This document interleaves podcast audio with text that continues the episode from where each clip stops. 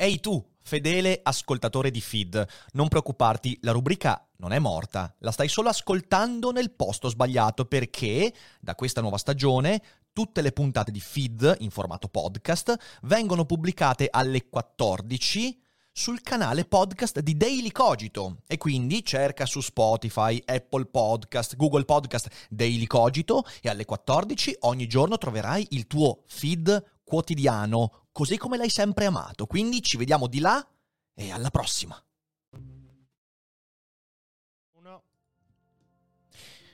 La depressione, la malattia mentale, il disagio comportamentale, relazionale, lavorativo, sono tutte cose che durante eh, i mesi della pandemia, gli anni della pandemia, sono esplosi e ovviamente questo ha portato la società a creare delle risposte. Lo sappiamo, il teleworking, il telelavoro, il eh, lavoro da remoto, le relazioni da remoto, il potenziamento dei mezzi online e non poteva non trovare la sua nicchia anche la psicoterapia in questo ampliamento dei modi con cui gli esseri umani riescono a costruire e mantenere relazioni. E allora sono nati, fioriti, sbocciati migliaia di servizi online che mettono a disposizione uno psicologo, un terapeuta che attraverso Zoom, attraverso Google Meet, eh, ti permette di parlare, perché insomma quando uno ha un disagio c'è una sola cosa che si può fare, parlare, esprimere. E allora quest'oggi su Feed cerchiamo di capire quanto siano efficaci i servizi di psicoterapia online e leggendo un articolo di Mine e anche un articolo sul Scientific American. Buongiorno e ben trovati su Feed. Ciao Fede, ciao buongiorno, chat. Buongiorno, buongiorno, buongiorno, buongiorno. Ma sicuramente chi sente Feed ha meno bisogno di terapia perché noi distruggiamo qualsiasi possibilità di guarigione, ovviamente. distruggiamo qualsiasi possibilità di guarigione. Vediamo dei casi disperati. Eccoci qua, buongiorno, ciao Max, ciao. Uno dei migliori modi digitali per aiutarsi è ascoltare Daily Cogito, quindi abbonatevi Morlocchi. Grazie Sclero, Oh. giusto così, giusto così, giusto così. Buongiorno a tutti, che bella questa rubrica. Loner, ti ringrazio, Feed ci piace tanto, siamo molto molto orgogliosi. Like. E sono tanto contento da quando è ripartita, perché a me è mancato Feed durante aprile, devo dire. È proprio mancato, aprile-maggio. Eh, Brzue ieri hai fatto 15 mesi, è vero. E poi spero che nessuno fra di voi vi sia, si sia perso la spettacolare Agora du Fair di ieri sera, perché Oh, è stata sì. veramente, veramente tanta roba. Oh, sì. E quindi bene, ciao Susi, eccovi Ciao, qua, ragazzi. eccovi qua, che bello, che bello che è. Ma la chat è attiva quella solo abbonati? Mi pare Sì. sì, giusto, sì, Sì, sì, no, sì, perfetto, perché io lo L'ho vedevo qua, il comando lo vedevo non attivo, però eh, sono i bug di Twitch.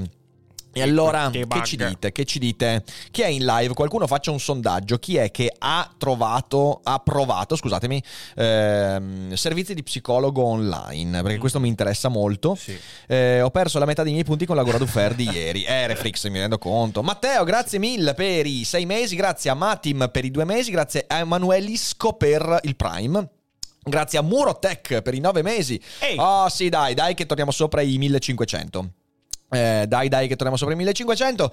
Eh, quindi, quindi sì. Ehm, oggi e domani abbiamo due giornate, due giornate normal, anche Easy. se non è mai normal. Qui abbiamo alle 12 feed e alle 18 daily cogito. Dalla settimana prossima torniamo anche con ospiti in presenza. Eh, in realtà avevamo, avevamo pianificato anche questa settimana, ma abbiamo ricevuto dei pacchi eh, e quindi non abbiamo ospiti questa settimana. Dalla prossima settimana ritorna. E vi ricordo, grazie Bob Arctor. Picked. Grazie mille per gli otto mesi. Eh, martedì avremo qui Romina Falconi. Oh, Madonna, non vedo l'ora. Romina è proprio un personaggio di quelli che quando sarà qui sarà una di quelle cogitate esplosive. Sono felicissimo. Ehm, quindi, quindi bene. Poi avremo anche Stefano Marcuzzi, eh, esperto di diplomazia internazionale, nato e via dicendo. Sarà qui con noi eh, dal vivo. Eh, ieri ero fuori con amici. Recupererò la Gora Dufer il prima possibile. Rick News riguardo il progetto con ADC. Non so di quale progetto tu stia parlando. What are you talking about? Avrete notizie a, a fine mese. A fine mese. Shh, non, ditelo in giro. non dite in giro nulla. Non dite in giro nulla. Ehm, dite, dite in giro invece che Daily Cogito è una bella roba. Ehm, mi raccomando, dovete assolutamente, assolutamente progetto cipolla al forno, esatto. Sì. Dovete assolutamente diffondere feed e daily cogito. Ehm, la mia ragazza ha provato uno bravo, ma purtroppo non è andata bene e le è sembrato quasi che cercassero di convincerla a farle più sedute chiedendo i soldi ai genitori, probabilmente però dipende dallo psicologo stesso, non dalla piattaforma. Ok, eh, ok, certo. ok. Ehm, daily cogito è una bella roba e grazie oh. a Mirai Noares per i quattro mesi, grazie mille. Ehm, io su, sul servizio Uno Bravo ho sentito dei mm, pareri quasi tutti positivi, però ho avuto altri pareri negativi. Ho avuto altri pareri negativi. Eh, io continuo ad avere un certo scetticismo verso gli psicologi, sicuramente sarà un bias. Ma, Might, eh, è pieno di psicologi stronzi.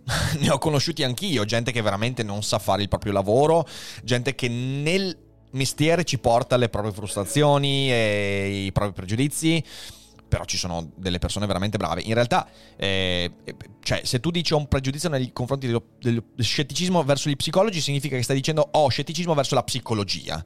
Non avercela, non avercela in realtà, non avercela è fondamentale. Io, per, per me è stato molto importante. Sketch, grazie mille, hey. grazie mille eh, per i sette mesi. A proposito di psicologia, dice la cura Schopenhauer si sta rivelando davvero pieno di spunti. Spero in una monografica su Yalom.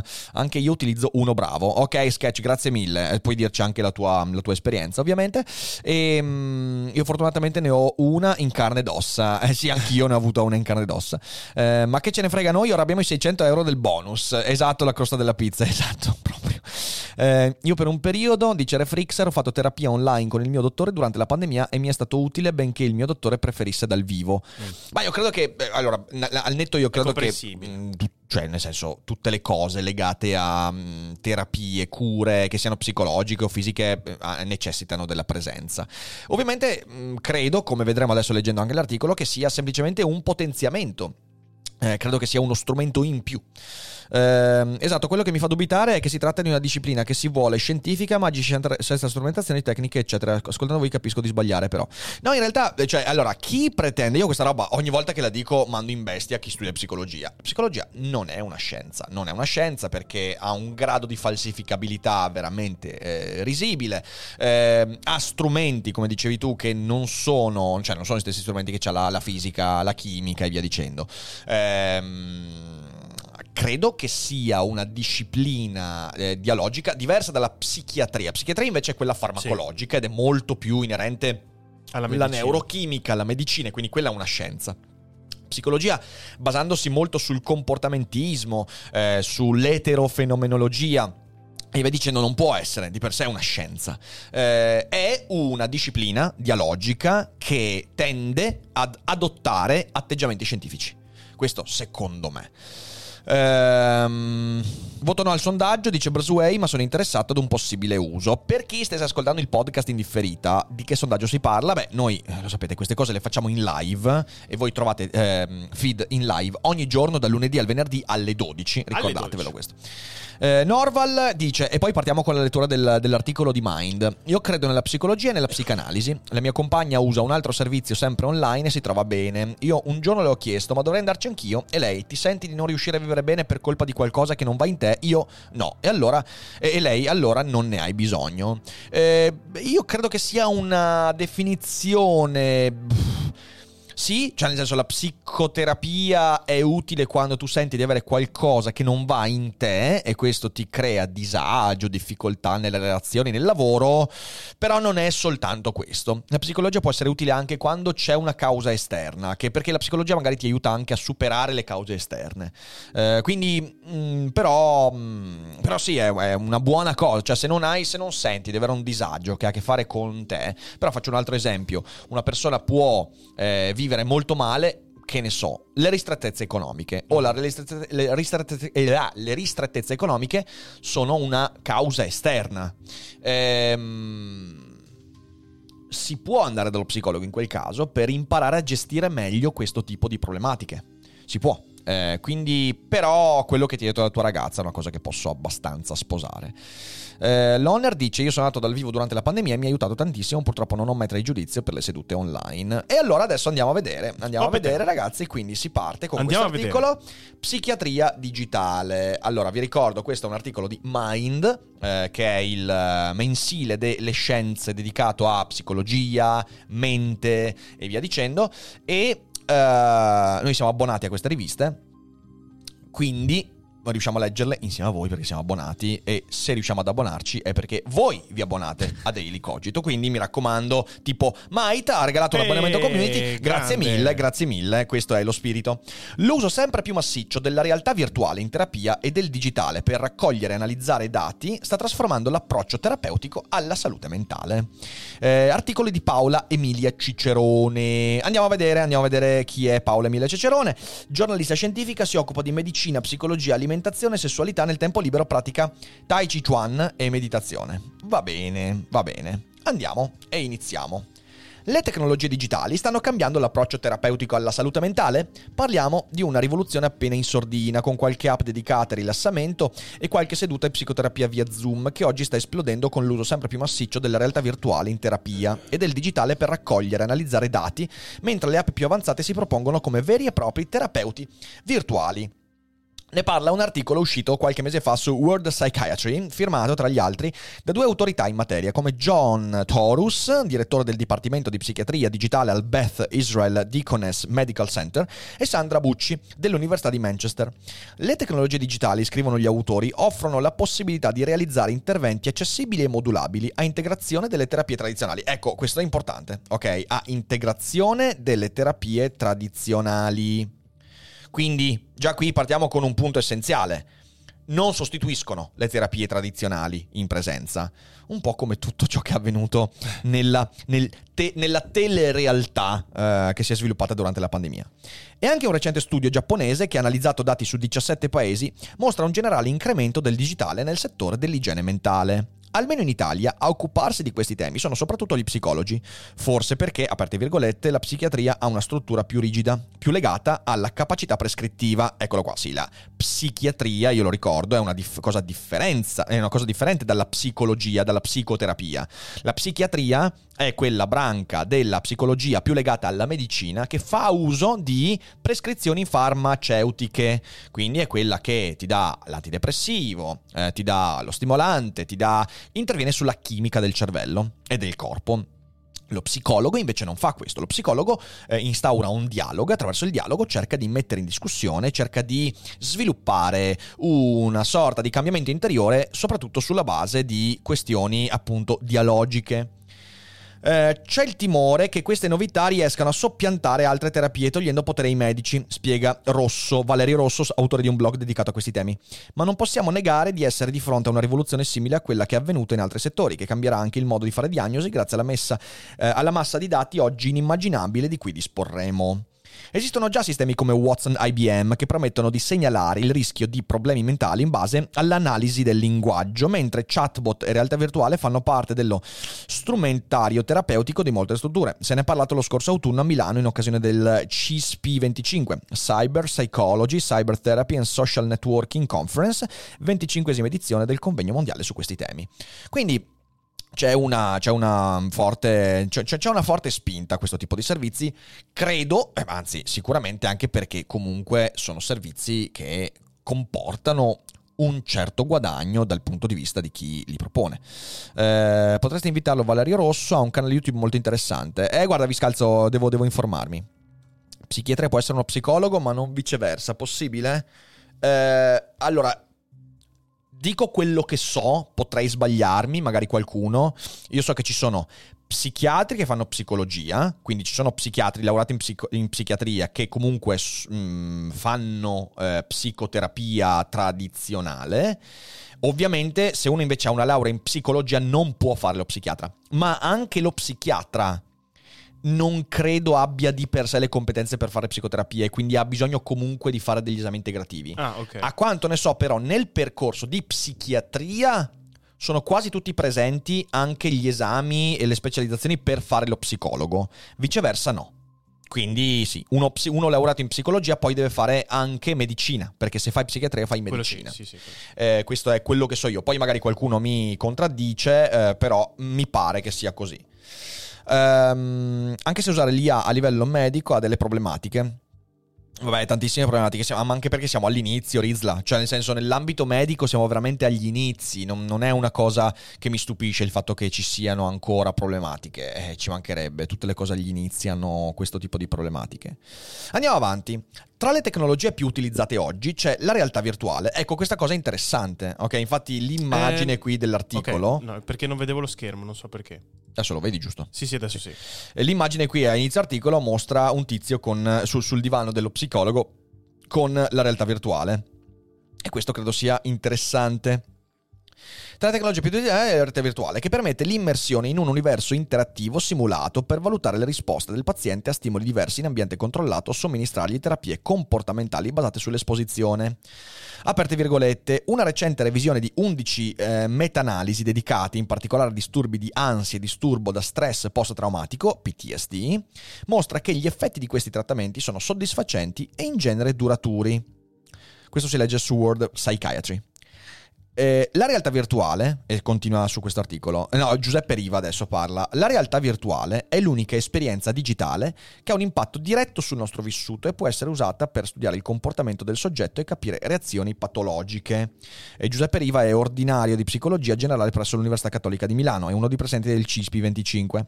E continua, oggi sappiamo che queste tecnologie permettono ai pazienti di vivere un'esperienza immersiva che permette di attivare i neuroni GPS, scoperti dai coniugi Matt Britt, May Britt e Edward Moser, che per queste ricerche hanno ottenuto il premio Nobel. Questi particolari neuroni eh, non servono solo per l'orientamento spaziale, ma anche per la memoria autobiografica, in altri termini, per definire chi siamo attraverso i luoghi in cui ci muoviamo, spiega Riva. Poi magari ci facciamo anche una ricerca su questo. Grazie Paccafrax. Grazie. eh, e grazie a Ratchard e grazie a Gioele per i vostri abbonamenti. Grazie mille ragazzi. Continuate, continuate così. Siete bravi. Ehm, e accanto alla realtà virtuale esiste la realtà aumentata, eh, aperte virgolette, cui si può accedere anche attraverso i cellulari, eh, per esempio nella gestione delle fobie, inserendo le immagini che eh, creano Creano. problemi nel proprio contesto, oppure nei disturbi del comportamento alimentare per aiutare a recuperare un rapporto equilibrato con il cibo. Ecco, questo è veramente, veramente interessante, ragazzi. Ovviamente questo è body shaming, lo sappiamo, no? Ehm, però è molto interessante questo, è molto interessante. Eh, Rizla dice che vorrebbe mettere le mani su uno di questi software. Eh, credo, io non so se ci siano alcuni già utilizzati qua in Italia, eh. non sono sicuro che siano utilizzate queste tecnologie in Italia. Diversi studi confermano che queste tecnologie sono utili nella riabilitazione sia motoria che cognitiva, ma anche nel disturbo da, ster- da stress post-traumatico. In Europa, eh, dice Pietro Cipresso, in Europa sono stati realizzati studi sui vissuti traumatici legati al post-Covid. Appunto, Pietro Cipresso è giardiniere dell'università. No, sto scherzando, sto scherzando, sto scherzando. Eh, è mm, docente dell'Università di Torino e ricercatore senior presso l'Istituto Auxologico Italiano. Auxologia. Auxologia. Cercami auxologia, che eh, io questa, questa, questa mi manca. Auxo, auxologia. L'auxologia è il settore della biologia e della medicina che ha per oggetto lo studio dei fenomeni, dei fattori e delle leggi della crescita degli organismi. Ok, no, no, non sarei mai arrivato con l'etimologia. Benissimo, benissimo, benissimo, perfetto. Non stiamo parlando di una novità, già nel 2010 si studiava l'efficacia della realtà virtuale in terapia, ma negli anni siamo passati allo sviluppo industriale, trainato anche dall'industria dei giochi, eh, che è stata la prima a usare massicciamente la realtà virtuale con una riduzione drastica dei costi delle tecnologie. Ecco, vedete, questo, questo è un punto veramente interessante. Io adoro, adoro quando capitano queste cose. È il- lo spillover effect, eh, però ehm, in, in senso positivo, cioè quando quando le, le conquiste in un certo ambito, che magari sembrano anche, non so, molto lontane da quella che è la scienza e via dicendo, quindi per esempio l'ambito dei videogiochi, poi finisce per tracimare, quindi spillover, tracimare, eh, in un altro ambito. Il signore dei coniglietti con il Ehi, Prime, grazie mille, grazie, grazie ai coniglietti. Dai che facciamo partire questo hype train, dai, Ah, un, paio, un paio di abbonamenti, qualche bit e facciamo partire questo hype train. Ehm, ed è molto interessante questo, questo effetto. Quindi eh, le cose avvenute nel- nell'ambito della, mm, eh, della, come si dice, nell'ambito del videogioco, poi finisce per avere dei vantaggi anche nell'ambito della ricerca medica e quindi la, la realtà virtuale eh, è l'unica esperienza digitale che ha un impatto diretto sul nostro vissuto e può essere usata per studiare il comportamento del soggetto, molto molto molto figo. Eh, buon 2 giugno Birra, ciao carissimo. Ma andiamo avanti. Parliamo di un progresso già disponibile a livello clinico? Ecco, questo è interessante e va a rispondere alla eh, questione di Rizla. Eh, nelle strutture d'eccellenza come gli istituti di ricovero e cura da carattere scientifico, come come l'IRCCS, una cinquantina in tutta Italia è ormai una consuetudine usare la realtà virtuale nella pratica clinica. È ormai una consuetudine addirittura. Ah. Eh, figo, figo. Pensavo fosse una cosa molto molto rara ancora. Eh, ho in mente l'esperienza dell'auxologico, il primo in Italia, che usa queste tecnologie dal 2001 e dove oggi è disponibile il sistema eh, Cave, Cave Automatic Virtual Environments, nato nel 2015, una stanza olografica sulle cui pareti è proiettato un ambiente che diventa immersivo per il paziente che vi entra con gli occhialini che 3D. Figata. Più accettabile rispetto ai caschetti per la realtà virtuale che, si, che possono dare disturbi. Eh, sì. che a me, per esempio, io, io, ragazzi, io ogni volta che ho usato eh, i caschetti di realtà virtuale sono stato male. Eh, sì. Sono stato male ogni volta, anche quando li usavo per poco tempo. E ne ho usati alcuni di molto avanzati. Io mi ricordo sono andato a un festival tipo, tipo tre anni fa. Non ho di più, cioè nel senso c'era proprio era uno dei i super Oculus. Eh, io ho, trova, ho trovato praticamente in questo, in questo mh, mm, era un festival che si teneva in centro Italia, non mi ricordo neanche dove. A un certo punto c'era una sala dedicata alla realtà virtuale sì. e c'era proprio un caschetto che era pensato per quelli che hanno il motion sickness. Sì mi ha dato motion sickness. Eh. Cioè, nel senso, a me fa proprio male, mi viene mal di testa. E... Forse è proprio il concetto di avere uno schermo così tanto vicino agli occhi. È probabile potrebbe... che sia dovuto al fatto che io ho una predisposizione ai mal di testa. Ok, ah, per okay, quanto sia molto sotto controllo, eh, però Valve ci sono si chiamava cose. Valve Index. Non ricordo. Okay. No, ma non era una roba da com- non era in commercio. Ah, era una roba, era una roba ancora, ancora. sperimentale. Okay. E, ehm, e, quindi, e quindi va così. Io, io faccio proprio fatica a usare queste cose qua si parla di cyber sickness, una sorta di mal di mare generato dal contrasto fra il sistema visivo e il sistema vestibolare. Eccolo qua. That's me, that's me. Eh, ah, si chiama senza... cyber, ok. Pensavo sì. fosse più generico. Cyber, sì, okay. sì, sì. Eh, senza dimenticare che alcuni, pa... alcuni pazienti, alcuni pazienti non accettano i caschetti mentre le reazioni all'ambiente virtuale in cui si entra fisicamente sono buone, con i tassi di aderenza alla terapia elevati. Interessante.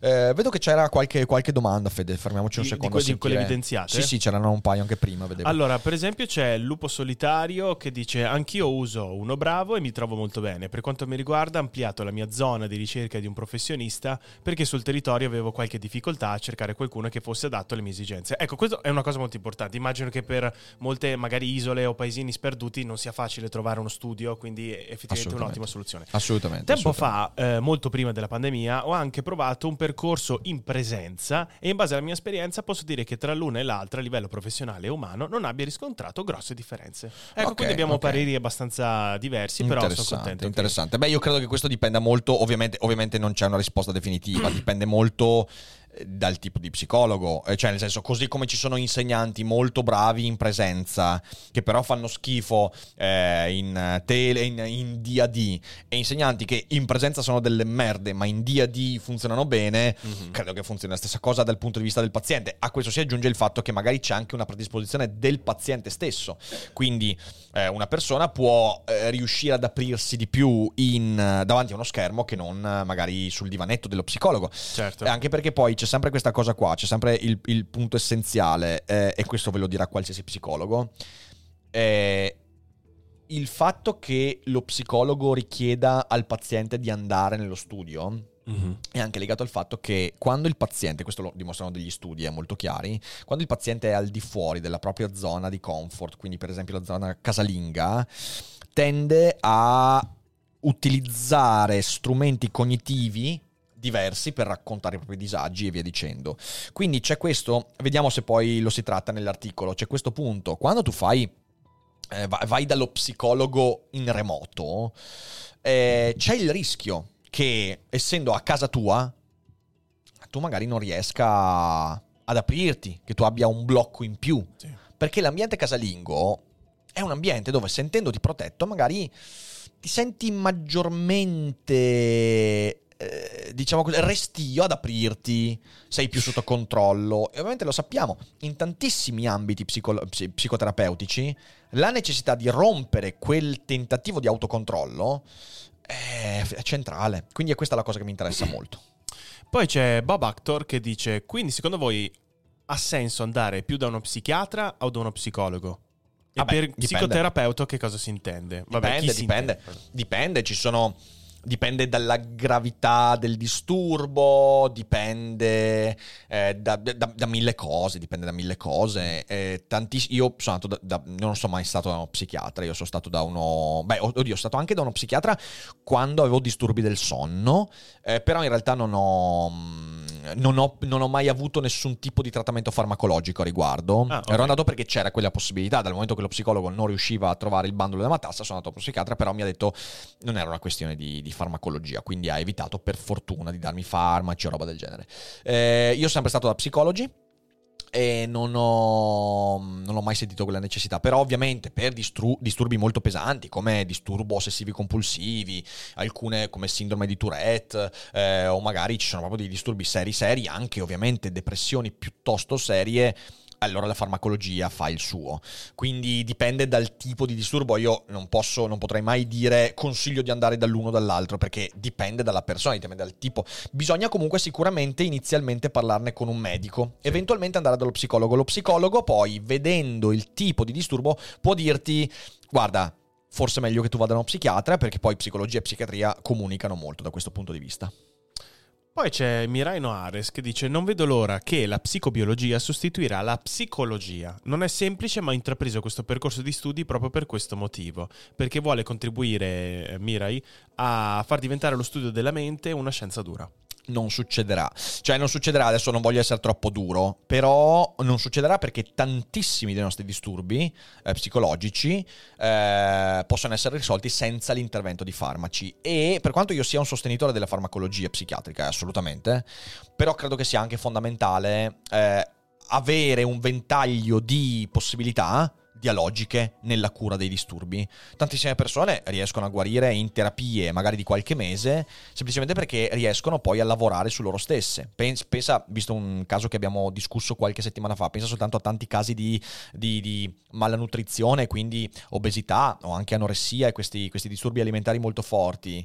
Non sempre questi sono disturbi che possono essere, diciamo così, gestiti farmacologicamente. È importante che ci sia un dialogo e che quel dialogo permetta di, di- di- superare questo tipo di disturbo. Poi sicuramente questo è un argomento di cui parleremo anche in futuro. Vedo che qualcuno dice, eh ma Jenna dov'è? Beh, visto che ha partecipato con noi la settimana scorsa, cioè non, non- non- vorrei Non chi- chiamarlo, non voglio asfissiarlo ogni settimana. Oggi siamo qua per leggere questo articolo, però ecco, per quanto io sia un sostenitore della farmacologia e credo che la psicobiologia sia una delle strade fondamentali, non credo che arriverà mai a sostituire tutta quella che è la pratica psichiatrica e psicoterapeutica. Ok, questo credo sia importante dirlo. Andiamo avanti con l'articolo. Andiamo vai. avanti. Eh, stimoli indiretti. Le applicazioni possono essere varie, ricordando, sottolinea Cipresso, che la realtà virtuale è uno strumento, è il terapeuta che gestisce il percorso. Nel PTSD, quindi sindrome post da stress post-traumatico, eh, in cui le esperienze traumatiche emergono come dei flash, la realtà virtuale, insieme ad altre tecniche come l'EMDR, aiuta a trasformarle in normale ricordo, mentre per le fobie è possibile lavorare sulla desensibilizzazione in un setting controllato. Molto interessante. Sono state realizzate varie iniziative di questo tipo, anche in collaborazione con le associazioni di pazienti, e sono sempre più diffuse anche le applicazioni di queste tecnologie per trattare i disturbi del comportamento alimentare. Ecco come, come stavo dicendo. È molto molto interessante eh, questo. Eh, la realtà virtuale permette di stimolare indirettamente le aree del cervello coinvolte, per esempio facendo vivere al paziente l'esperienza di un corpo di forme diverse.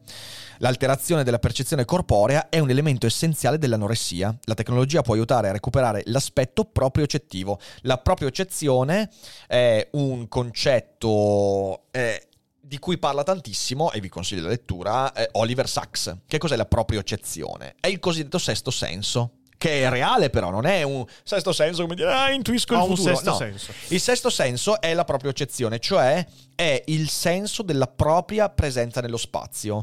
Eh, però non è soltanto il senso dell'equilibrio.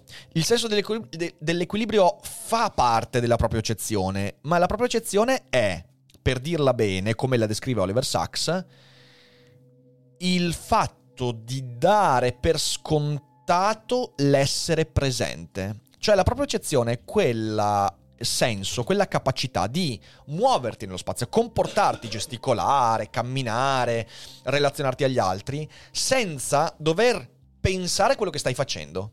Ed è letteralmente un senso. Mm. Una buona parte della, dell'opera di Sachs eh, è legata alla rottura di questo sesto senso. Quando ti si rompe la propria eccezione, c'est casin, proprio casin, ok? Perché? Perché tu perdi una delle fondamentali consapevolezze di te stesso.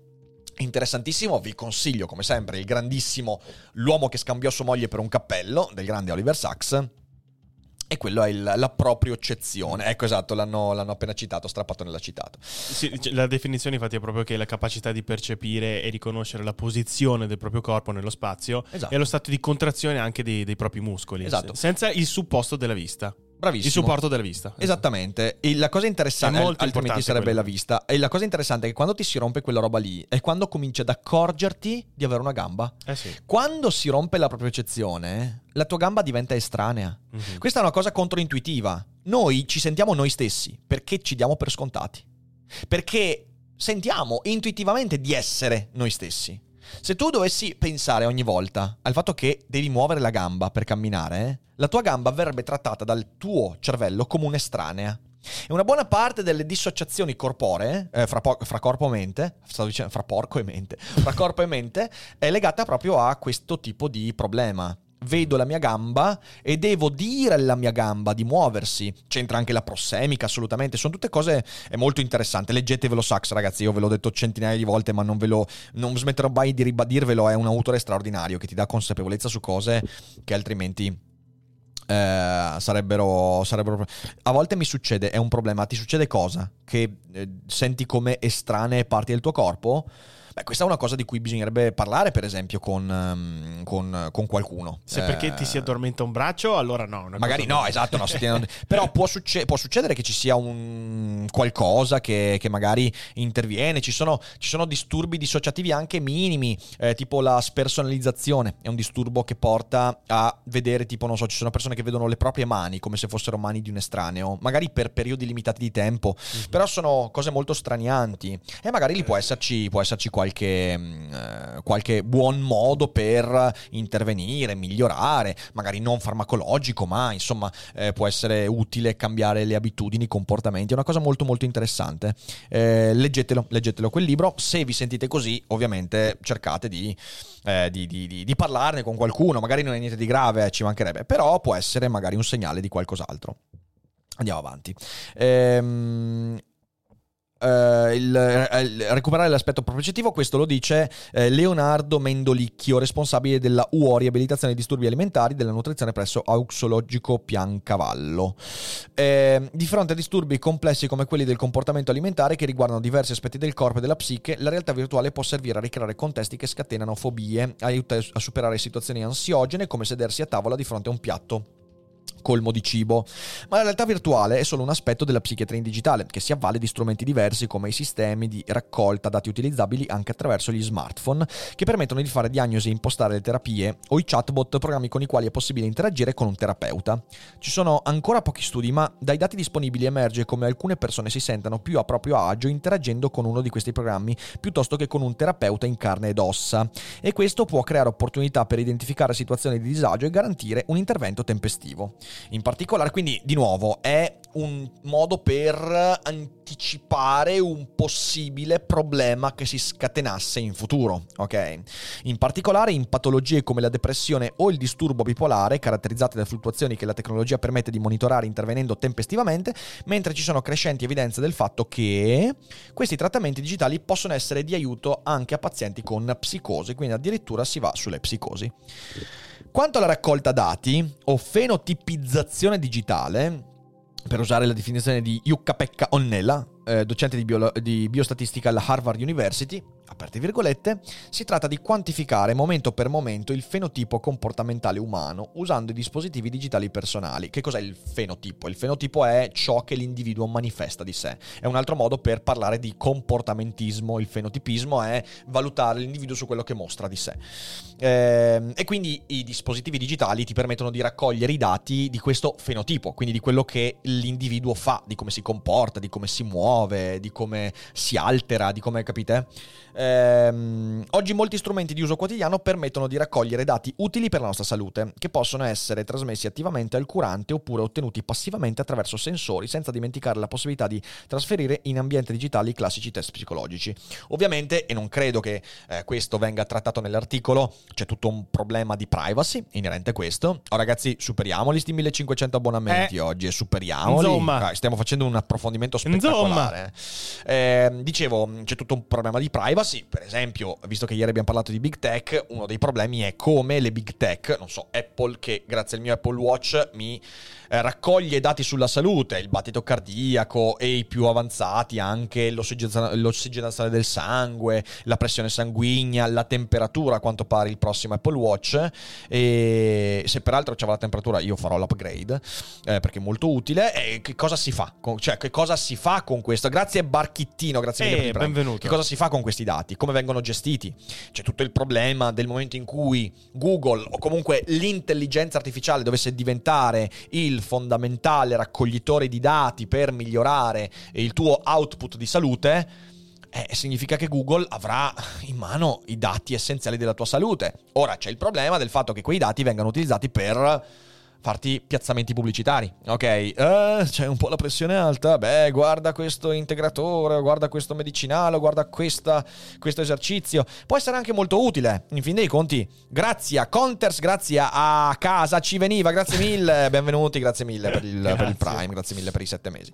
Ehm, in fin dei conti, può anche essere utile a una persona che oggigiorno decida di dire: Ok, questo, la gestione di questi dati mi dà soluzioni migliori per vivere meglio io. Posso anche rinunciare a un po' di privacy privacy e dire di sì e aprirmi a questo mondo nuovo. Però dall'altra parte, ovviamente, noi sappiamo che quando i dati diventano molto sensibili, molto importanti, potrebbero anche venire utilizzati male. Per esempio, cosa ci impedisce di immaginare un mondo in cui Google raccoglie i dati della tua salute e raccoglie dei dati che, per esempio, potrebbero far emergere il rischio di contrarre il cancro, ok?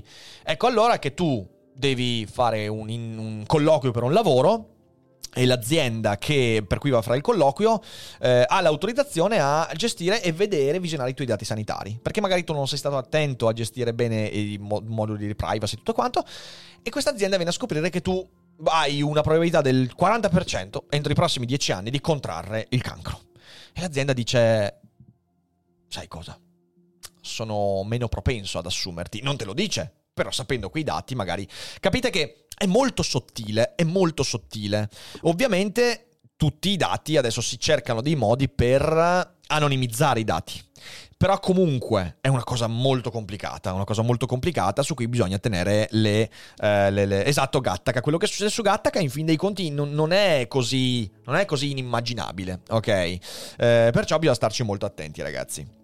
Io sono un grande positivista di queste tecnologie, eh, io sono anche disposto a rinunciare ad alcune fette della mia privacy, per esempio per poter gestire meglio la mia salute futura. Però bisogna starci attenti, bisogna starci attenti. Si tratta di un settore, continua l'articolo, in forte sviluppo, che va di pari passo con gli avanzamenti della tecnologia e continua eh, cipresso. Viviamo in un mondo di big data al punto che l'importante non è solo tanto raccogliere informazioni quanto analizzarle individuando quelle utili da un punto di vista clinico. Ma la rivoluzione si dice che è annunciata e quindi in che modo? Una novità che per alcuni annuncia una rivoluzione. La raccolta di una massa enorme di dati cambia la prospettiva sulla stessa, stessa sulla malattia mentale. Eh, Rosso dice: La psichiatria ha sempre peccato di soggettività proprio per mancanza di dati oggettivabili. Pensiamo alla difficoltà di diagnosticare un disturbo dell'adattamento, che potrebbe essere la spiegazione di molte manifestazioni depressive, o, o all'area della psicoeducazione, della prevenzione, che punta a individuare i comportamenti che influiscono sullo stato mentale. E proprio su questo terreno digitale, il digitale può avere un ruolo importante. Informare e ripetere le informazioni, usando ogni volta formule e modalità diverse per renderle più efficaci, è qualcosa che i computer sanno fare molto bene, sfruttando l'intelligenza artificiale ma anche usando semplici algoritmi, prosegue lo psichiatra. Abbiamo già visto buoni risultati in questo campo, soprattutto per il trattamento delle dipendenze, integrando i sistemi di supporto digitale con la terapia farmacologica e psicoterapia. Ma sono stati ottenuti risultati importanti anche in altri settori, come, ancora una volta, nei disturbi del comportamento alimentare. Il digitale permette di raccogliere e analizzare una quantità di dati relativi a comportamenti e a parametri fisiologici che in disturbi così complessi aiutano a orientare efficacemente la terapia, spiega Mendolicchio. Inoltre, l'analisi del parlato può aiutare a individuare situazioni a rischio. Eh, questo è vero, questo è vero. Eh, la logoterapia, nel senso della terapia per il linguaggio, e la logologia, lo studio del linguaggio, ti permettono proprio di individuare, non so, eh, faccio, faccio, un esempio mio personale, quando eh, mio padre era affetto da una malattia rara ai nervi che si chiama miastenia. Che cos'è la miastenia? La miastenia è un, um, un disturbo dei nervi, fondamentalmente dei nervi cervicali, che porta a un letterale rammollimento di tutta la muscolatura, ok? In alcuni casi molto gravi l- si arriva quasi a paralisi, che però non è la paralisi dovuta a, mh, per esempio, rottura della spina o, o, altre cose, è proprio questo indebolimento congenito dei nervi, eh, al punto che io un giorno dovrò fare degli esami perché questa cosa potrebbe essere molto genetica, quindi bisognerà vedere com'è che ci siamo accorti di questa cosa. Beh, mio padre un giorno cominciò a parlare in modo strano, ok? Parlare in modo strano, in modo molto impercettibile all'inizio, ok? E però qualcosa ci aveva dato di che pensare. Ecco, avere uno strumento eh, come, che, come può essere lo smartphone che riesce a individuare dei pattern che però all'orecchio umano magari sono sono molto difficili da notare o magari vengono derubricati a cose con poca importanza e invece il cellulare grazie a un programma riesce a raccogliere il tuo modo di parlare e ti dice con grandissimo anticipo guarda che e magari ti spinge a fare un esame e magari tu arrivi cinque anni prima dell'insorgenza della malattia. Insomma, se eh, insomma. questa cosa fosse successa, forse mio padre avrebbe vissuto molto meglio gli ultimi anni e invece noi siamo arrivati a intervenire che già la malattia aveva un decorso importante. Ecco, questo è solo uno dei modi con cui possiamo effettivamente vedere il vantaggio di queste tecnologie, questa raccolta dati. Eh, sono, questi sono i vantaggi dei big data. Poi ovviamente dall'altra parte, ribadisco, ci sono tanti problemi che hanno a che fare con, eh, con, con, con, privacy e via dicendo, però non possiamo, non possiamo non accorgerci di quanta possibilità ci dà questo tipo di tecnologia. Andiamo avanti con l'articolo. Andiamo avanti. In questo modo Grazie Ryujin, grazie mille per il livello 1, grazie mille per tutti eh, gli abbonamenti. Aspetta, dai, dai, non su. Vedo, non vedo lo schermo però, Rick. Non so, eh, forse devi riconnetterlo. Non so. Eh, non so, eh, qui è connesso. Riprova? Eh, riesco rientro?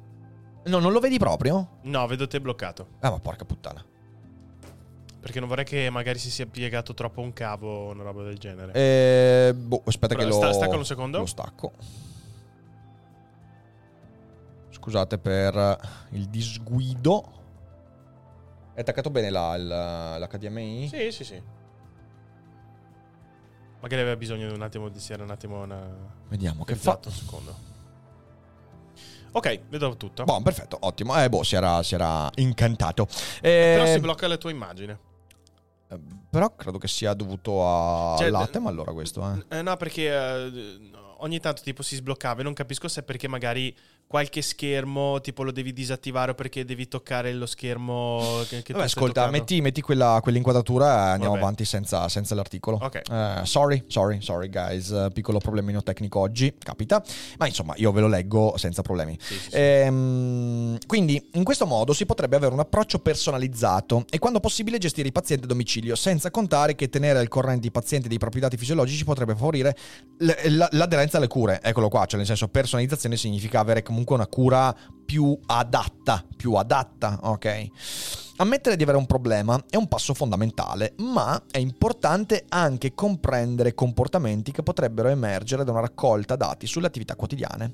Resta da capire, sottolinea l'articolo di World Psychiatry, come individuare i dati rilevanti e definirne l'utilità clinica. In una recente review, eh, una recente review mostra per esempio che i marcatori relativi ad autolesionismo e tendenze suicidarie, per quanto accurati, non risultano utili per predire eventi futuri. Qualche strumento... Eh beh certo perché sono cose molto più sono cose molto più legate, beh, questa cosa l'abbiamo detta varie volte, molte persone che tentano il suicidio o si suicidano prendono una decisione impulsiva, ok? Sono pochissimi i casi di suicidio che sono lungamente pianificati. Di solito quando qualcuno pianifica lungamente questo, questo gesto estremo e definitivo, eh, durante il percorso della pianificazione trova sempre la persona, il dialogo, l'occasione per mettere in discussione una buona parte degli atti eh, di, di, di autolesionismo e suicidio sono molto impulsivi. Poi ovviamente c'è una differenza fra l'autolesionismo e il, il, tentato suicidio, ok? Il tentato suicidio è un atto molto più impulsivo eh, e infatti io vi ricordo che la recidiva sul tentativo di suicidio è molto bassa perché in una grandissima parte dei casi chi lo tenta poi si rende conto che ma no, non lo volevo davvero. Ok, ricordiamocela questa cosa qua. Mentre l'autolesionismo poi dipende sempre in quale forma, però mm, a volte molto più lungo e allora lì sì si riesce a trovare un pattern, a trovare dei modi, quindi vabbè, comunque. Qualche strumento efficace però sta emergendo, si è visto che installare sul telefono sensori che permettono di evidenziare anomalie rispetto ai comportamenti abituali di un paziente affetto da schizofrenia possono essere utili per valutare il rischio di ricadute. È molto interessante questo. Ehm, accanto alla soddisfazione, quindi competenze psicologiche. Accanto alla soddisfazione per i progressi del settore restano perplessità che riguardano soprattutto l'efficacia dei nuovi dispositivi e la difficoltà di integrarli nei servizi e formare personale in grado di utilizzarli, senza dimenticare eh, quando si parla di dati i premi delegati alla privacy che abbiamo citato prima. Grazie Kajint, grazie mille, interessantissimo il feed di oggi. È sempre interessantissimo È sempre interessante. Grazie, grazie anche a Francesca per uh, i quattro mesi, grazie mille, grazie mille per il sostegno, bella gente, siete fantastici. Dai Grazie. 5, abbonamenti e torniamo sopra i 1500. 5 abbonamenti e torniamo sopra i 1500. Poi vi, vi annuncio anche, beh, mi prendo un secondo per dirvi che in primo luogo eh, oggi c'è alle 18 eh, Daily Cogito e torniamo a parlare eh, del processo Johnny Depp Amber Heard perché ci sono Olè. delle cose da dire dopo la puntata che ho fatto qualche settimana fa, quindi non perdetela, mi raccomando, alle 18. E, mm, e dopodiché voglio ricordarvi che questa domenica, quindi il 5 giugno, sarò a Rovigo, vengo a Rovigo per il Rovigo. Rovigo Racconta. Rovigo Racconta è un festival che si terrà per, se non sbaglio, l'intero weekend e eh, io farò la presentazione di ehm, Seneca tra gli zombie alle 16.45 in una piazza. Trovate tutto quanto il programma su Rovigo Racconta, comunque sul nostro sito dailycogito.com, sezione eventi, e quindi dateci un'occhiata. Siete di Rovigo dintorni, ci vediamo. Dopodiché Ah, ma c'è qualcuno che è di Rovigo? eh, c'è qualcuno che è di Rovigo, sì. Ah. C'è qualcuno che persino mi ha invitato a Rovigo. Quindi. I- la settimana successiva, quindi domenica 12 e lunedì 13, faccio due spettacoli. Domenica 12 a Milano, al Teatro Menotti, Seneca nel traffico. È un monologo filosofico satirico molto bello, molto divertente. ehm, e ci sono pochi posti. Quindi Teatro Menotti non ha ancora tanti posti, quindi andate a darci un'occhiata perché altrimenti vi perdete l'occasione. Il 13 sarò a Roma, al Monk, giardino esterno del Monk, per le vite di Spinoza. Dopodiché tutta l'estate avrà un sacco di eventi, quindi date un'occhiata al nostro sito. Eh, bravo Goyu che l'ha messo in Bravo. chat. Altrimenti per chi è indifferita trovate il link in descrizione. Venite a trovarmi perché se vi piace Daily Cogito, Feed e via dicendo, beh a teatro è ancora più bello. Quindi venite, mi raccomando. Ma andiamo avanti con l'articolo Andiamo. che andiamo a concluderlo. Il problema vero di questi strumenti, dice Riva, eh, riguarda la normativa che dovrebbe essere la stessa usata per i dispositivi medici. In Francia, per esempio, è stata varata una legge apposita che da noi non esiste. Beh, ma certo, ci mancherebbe perché in Italia su questa roba arriva, arriva sempre 10.000 giorni più tardi. Ecco, questo è quello che succede. Inoltre, il tariffario del servizio sanitario non ha voci specifiche per questi dispositivi e non prevede quindi un riconoscimento dei costi né una valutazione dell'efficacia in base a parametri condivisi. Come il metodo usato dagli autori dell'articolo, l'Integrated Promoting Action on Research Implementation in Health Services, che si basa su tre elementi: l'innovazione stessa, l'impatto sui riceventi e il contesto nel quale è adottata. Proprio da questo schema emerge che a limitare la diffusione della terapia digitale è soprattutto la difficoltà di integrarla nei servizi, ma anche di coinvolgere i destinatari dei trattamenti. Eh, resta da chiarire il problema delle app sanitarie commercializzate, solo di rado validate dal punto di vista scientifico. Gli studi citati su World Psychiatry mostrano che solo il 2% delle app disponibili si basa su ricerche evidence-based e solo l'1% fa uso di sensori Ehm, mentre una review su 293 app destinate a utenti con ansia e depressione mostra che poco più della metà fa riferimento a una terapia di confermata efficacia. Questo è un problema. Questo è un problema. Certo, di nuovo, possiamo dire che sono strumenti ancora molto giovani e quindi devono evolversi, però ricordiamocelo questo. Eh. Anche se cominciano a nascere app validate scientificamente come la app italiana per la gestione del benessere findthewaynow.it, facile, eh? Mm, ottimo No, no, marketing, proprio- ottimo marketing, findthewaynow.it. O come il Covid Feel Good, Covid Feel Good. Cosa? Nata per aiutare chi ha subito l'impatto della pandemia, ok, che ha ottenuto il premio eHealth for All per l'assistenza digitale. Ok, ok, questa non la conoscevo. Un'esperienza virtuale che lavora sulla memoria autobiografica, ma propone anche tecniche di rilassamento, realizzata e testata da psicologi e ricercatori dell'Istituto Auxologico Italiano e dell'Università Cattolica del Sacro Cuore. E dice Riva, abbiamo visto che il programma riesce a ridurre i livelli di ansia e depressione, il problema è che in questo momento il servizio sanitario non riconosce l'efficacia delle app. Senza dimenticare i problemi di privacy legati alla raccolta informazioni. Eh, quindi Rosso spiega, quando si parla di fenotipizzazione digitale si entra nel delicato campo dell'approccio etico ai dati, bisogna fare in modo che le persone capiscano quali dati inviano e si rendano conto dell'utilità di queste procedure, un problema importante che riguarda la comunicazione in ambito sanitario. Resta il fatto, come sottolinea il World Psychiatry, che la psichiatria digitale potrebbe offrire possibilità di cura a paesi a basso reddito, dove ci sono meno investimenti dedicati alla salute mentale e la diffusione degli smartphone permetterebbe di ridurre il divario con i paesi più avanzati, la, anche se la strada da percorrere è lunga. Eh, ma il cambiamento, eh, dice è sempre Rosso, il cambiamento è inevitabile e inevitabilmente ridefinirà il paradigma stesso della salute mentale. Non ha senso arroccarsi in una posizione neurocentrica. Il rischio è di criticare invece di governare il cambiamento. Forse alcune competenze sono automatizzabili, ma l'incontro con il medico resterà fondamentale. Serviranno capacità di sintesi, empatia, ascolto. Saranno le competenze psicologiche, eh, psicologiche a rendere insostituibili gli esseri umani. La domanda è se i medici si stiano preparando ad acquisire acquisirle. Eh, quindi insomma sì, questo, questo, è il punto fondamentale. Sono tecnologie eh, di rilievo, ma che comunque sono complementari a ciò che c'è già fondamentalmente. E, mm, e basta, e basta. E, basta. e questo è l'articolo. Io adesso vorrei capire se riusciamo a rivedere lo schermo. Aspetta che lo attacco perché avrei okay. anche un articolo del Scientific American. Ah.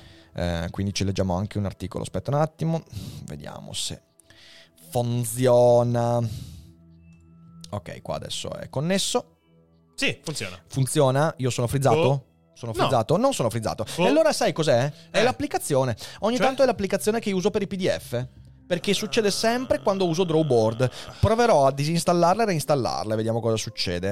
Vediamo. Però insomma dai, ci siamo. Voglio leggervi anche, leggere insieme a voi, leggervi, non leggervi perché in realtà io non l'ho ancora letto, voglio leggere insieme a voi questo articolo del Scientific American. The Pandemic has created a Zoom boom in remote psychotherapy. Uh, research suggest virtual sessions, ecco questo è il punto importante, suggest virtual session can be as effective as in-person meetings, quindi ci sono delle ricerche che mostrano come eh, gli incontri in virtuale possono essere tanto efficaci quanto gli incontri di persona. Sarà vero? Andiamo a vedere. Scientific American è un'ottima testata, eh, di cui insomma cioè, io mi fido perché ho letto tante cose buone. Proviamo a vedere. Magari non riusciremo ad arrivare fino in fondo, però ci proviamo, ok? Ok. In the before times, clinical psychologist Leslie Becker Phelps met with patients in a tidy private office in Basking Ridge, New Jersey, carefully observing their demeanor, body language and with couples interpersonal vibe. Quindi, nei tempi antichi, eh, la psicologa clinica Leslie Becker Phelps incontrava i suoi pazienti in, piccolo, in un piccolo ufficio privato in Basking Ridge, nel New Jersey, eh, osservando con attenzione i loro comportamenti comportamenti, eh, il linguaggio del corpo e con le coppie anche il, la tensione interpersonale. That changed with COVID social distancing exigencies. Questo è cambiato con le esigenze del, eh, del, del, dell'epoca Covid.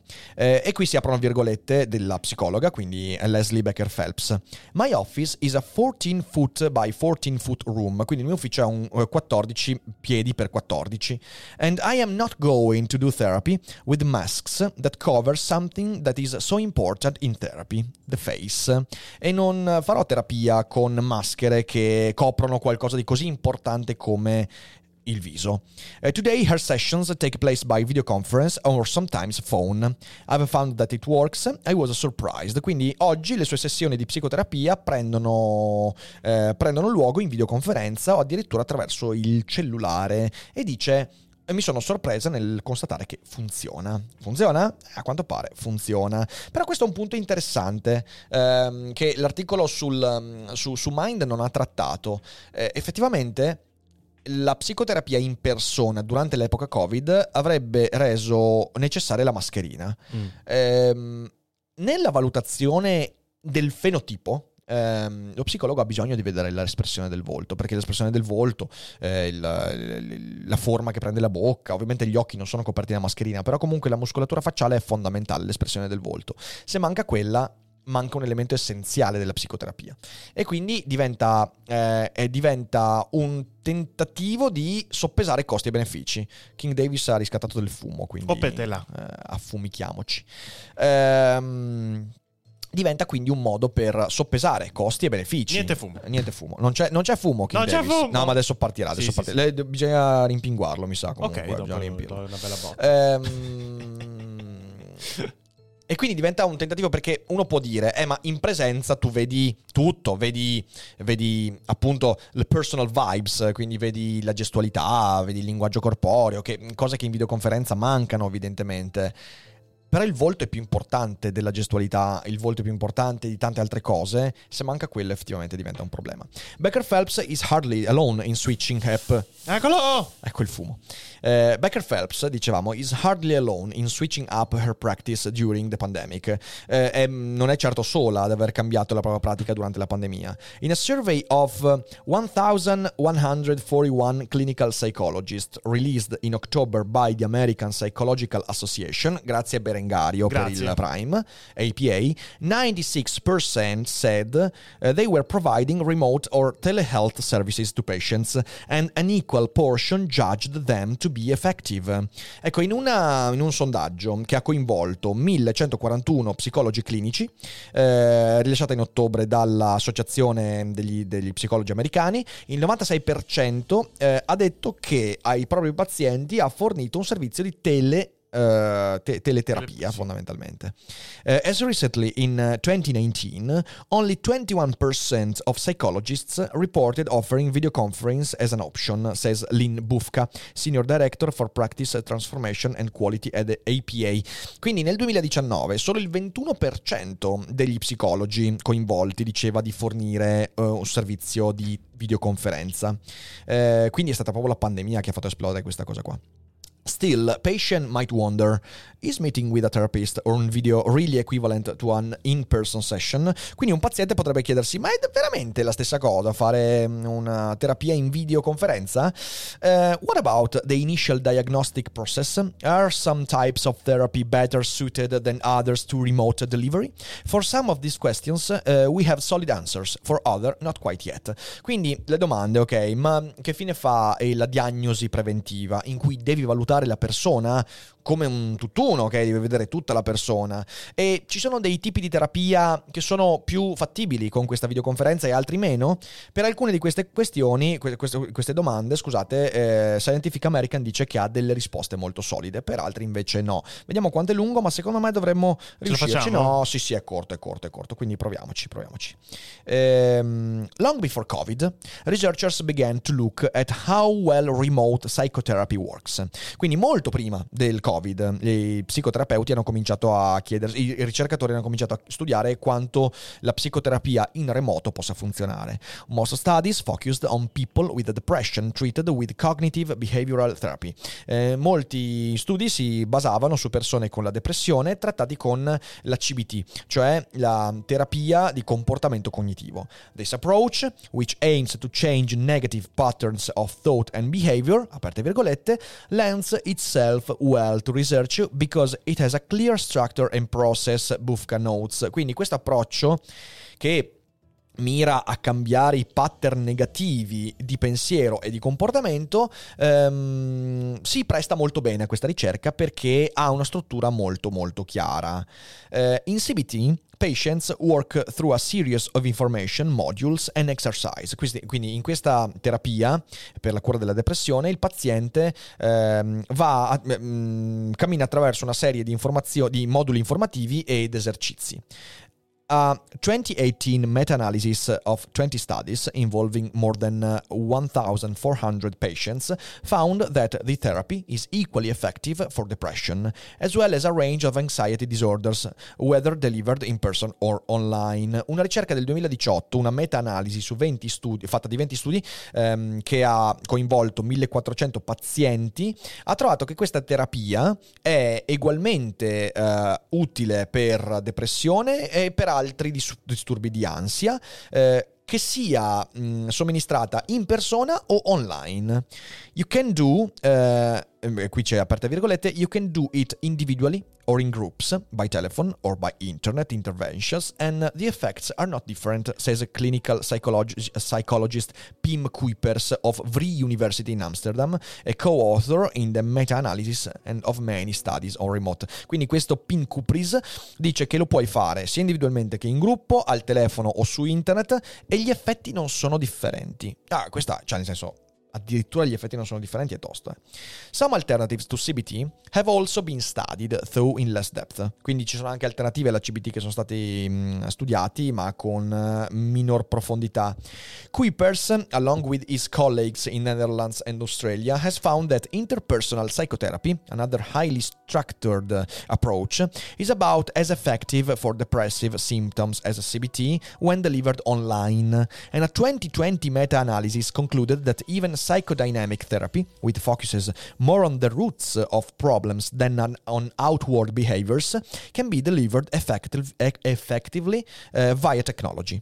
Eh, questo è interessante. Quindi, questo Kuipers, insieme ad altri colleghi eh, olandesi e australiani, ha trovato che la psicoterapia interpersonale, che è un altro approccio molto strutturato eh, nella cura di ansie e depressioni, eh, è praticamente ehm, efficace quanto la CBT nella cura di sintomi depressivi eh, quando eh, somministrata online. E una meta-analisi del 2020 ha concluso che anche la terapia psicodinamica, eh, che si mm, focalizza molto più sulle radici dei problemi rispetto ai comportamenti esteriori, può essere effettuata con grande efficacia eh, per via tecnologica, quindi sempre in remoto.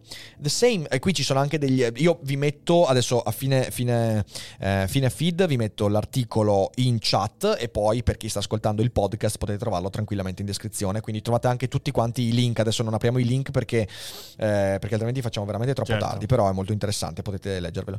The same seems true on therapies designed to, post, to treat post-traumatic stress disorder according to 2017 in review of 41 studies, quindi la stessa cosa vale anche per trattamenti che vanno a curare la sindrome da stress, post-traumatico. Um, e l'articolo va a concludere con due paragrafi. Remote technology can work well for diagnosis too, che quindi questo, questo approccio, questo tele eh, approccio può essere eh, molto efficace anche per le diagnosi. In many studies of teletherapy, however, the initial di- diagnostic screening was done in person.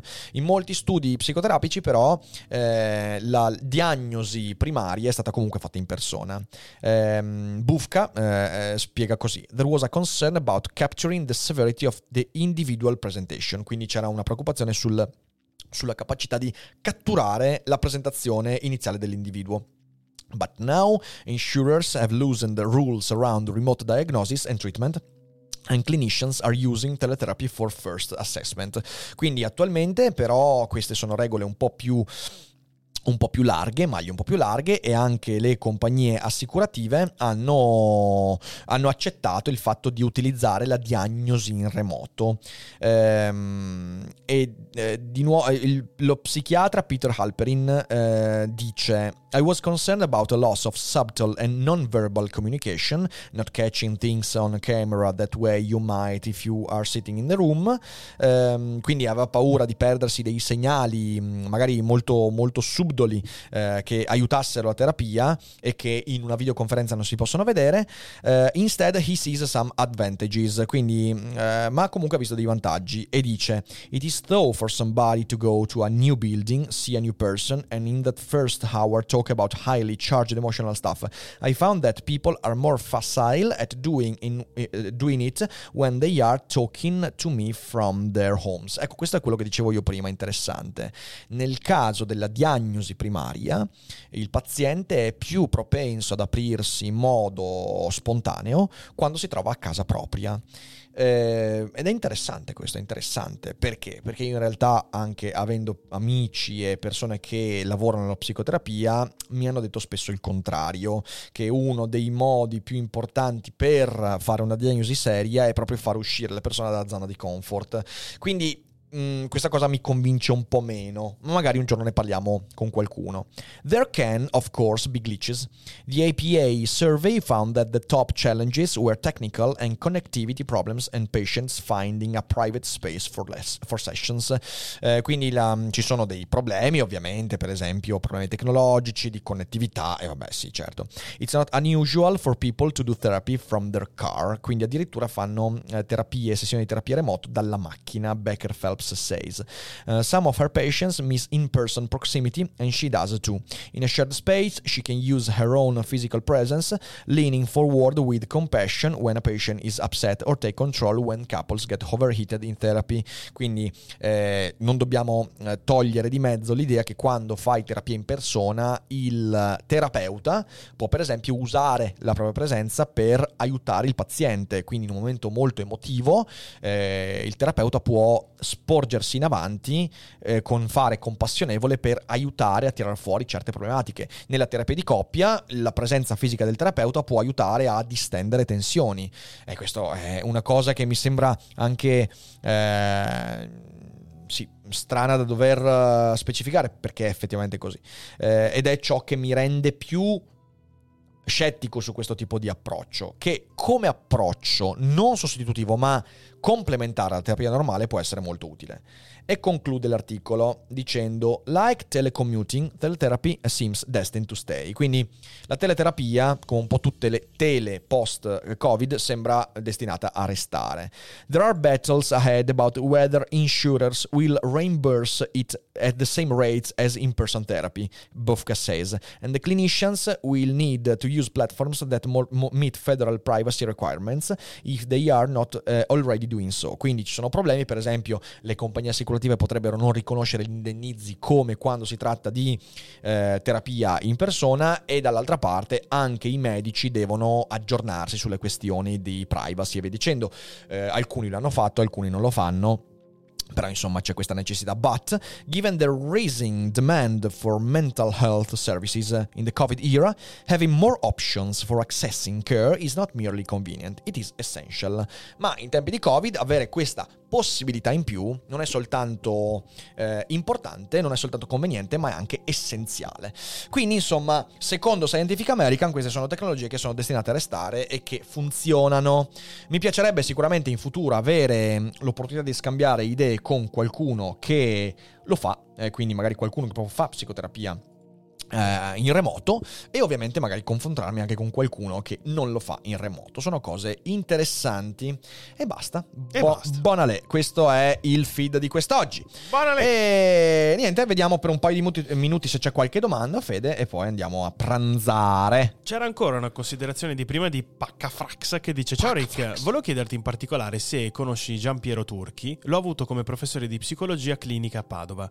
Eh, più che insegnarci psicologia clinica vera e propria, ci ha fatto un excursus di aspetti ontologici ed epistemiologici sulle basi delle due discipline, nel tentativo di costruire strumenti più coerenti con la disciplina della psicologia in particolare.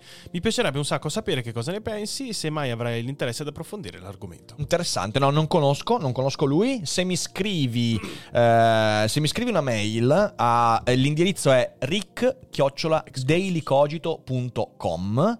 Eh, se mandi una mail con questi dettagli, perché io in chat poi me le perdo queste cose, te ne sono grato e mandami qualcosa certo, per, per, approfondire. Certo, certo. Poi no, c- quello di Mind non si può leggere senza abbonamento. No, ah, no, no, è sotto, okay, il PDF è sotto, sotto, abbonamento, Vez. Infatti, aspetta che vi condivido quello invece del Scientific American che dovrebbe essere, anzi, è sicuramente non sotto paywall. Ok. Eccolo lì. Poi c'è Cormorano che dice: Ciao, al momento sono proprio paziente di una terapia eh, cognitivo-comportamentale per OCD a distanza. Nel mio caso, prepararsi per uscire è molto complicato e stressante con un alto tasso di fallimento e tendo ad essere più ostile ad, eh, all'andare in terapia se in presenza, quindi preferisco molto così. Ah, ma ci sta, ci sta, eh, ci sta. Però ecco, eh, dall'altra Grazie, parte, Cormorano. grazie mille per la tua testimonianza. Eh, io credo, eh, avendo insomma studiato queste cose qua, che eh, uno degli obiettivi della psicoterapia sia anche gestire quel tipo di disagio, ok? Eh, quindi uno dei, uno dei... Per questo dicevo, la terapia eh, no- no- non può essere fatta soltanto mettendo il paziente a proprio agio. Cioè la terapia molto spesso è fatta creando artificialmente situazioni di disagio in cui il paziente è comunque protetto. E quindi non può essere sostitutivo, può essere complementare, quindi può aiutare, però poi in realtà l'idea dovrebbe essere quella di fare uscire il paziente da quella che è la zona di comfort per migliorare quello stress. Ok, tu quando esci devi fare questa cosa qua, eh, sei stressato perché hai questo tipo di problema. Eh, sono abbastanza convinto, ripeto, anche dalle esperienze che ho fatto e dalle persone con cui ho dialogato, che il miglioramento nella tua, eh, diciamo così, gestione di questo stress sia una de- de- de- degli obiettivi eh, della psicoterapia. E quindi una psicoterapia che invece ti, mm, ti- ti- ti mette sempre a tuo agio non è una psicoterapia che possa veramente farti fare dei passi avanti. Un po' questo è il discorso. Quindi molto bene che ci siano queste possibilità tecnologiche che vanno a complemento di quella che è poi la terapia in sé per sé. Eh, questo è quello che penso io. E poi ovviamente ti faccio i miei migliori auguri per il percorso che Certo. stai facendo. Ehm, E, basta. E, E basta. basta. Io direi che ci, Ci siamo. siamo. E io credo che sia venuto fuori una bellissima puntata. Molto bella, Vi molto ringrazio bella. tanto. Noi ci vediamo Grazie, alle 18 quest'oggi per eh, parlare del processo che adesso è terminato fra Johnny Depp ed Amber Heard. Ho qualche ragionamento da proporvi e, e basta, e basta. Andiamo da Rob, c'è Rob McQuack, andiamo a trovarlo e gli scriviamo in chat. Gli scriviamo in chat, cosa gli scriviamo in chat? Eh, che miseria. gli scriviamo propriocezione. Dai che lo mandiamo in co- propriocezione. Scrivetelo bene, ragazzi. Qualche moderatore lo scrive in chat. Copiatelo e incollatelo in chat da Rob McQuack. Propriocezione. Buon pranzo. Ci Buon vediamo pranzo! alle 18. Grazie a tutti. Un abbraccio e alla E prossima. Ciao. goodbye.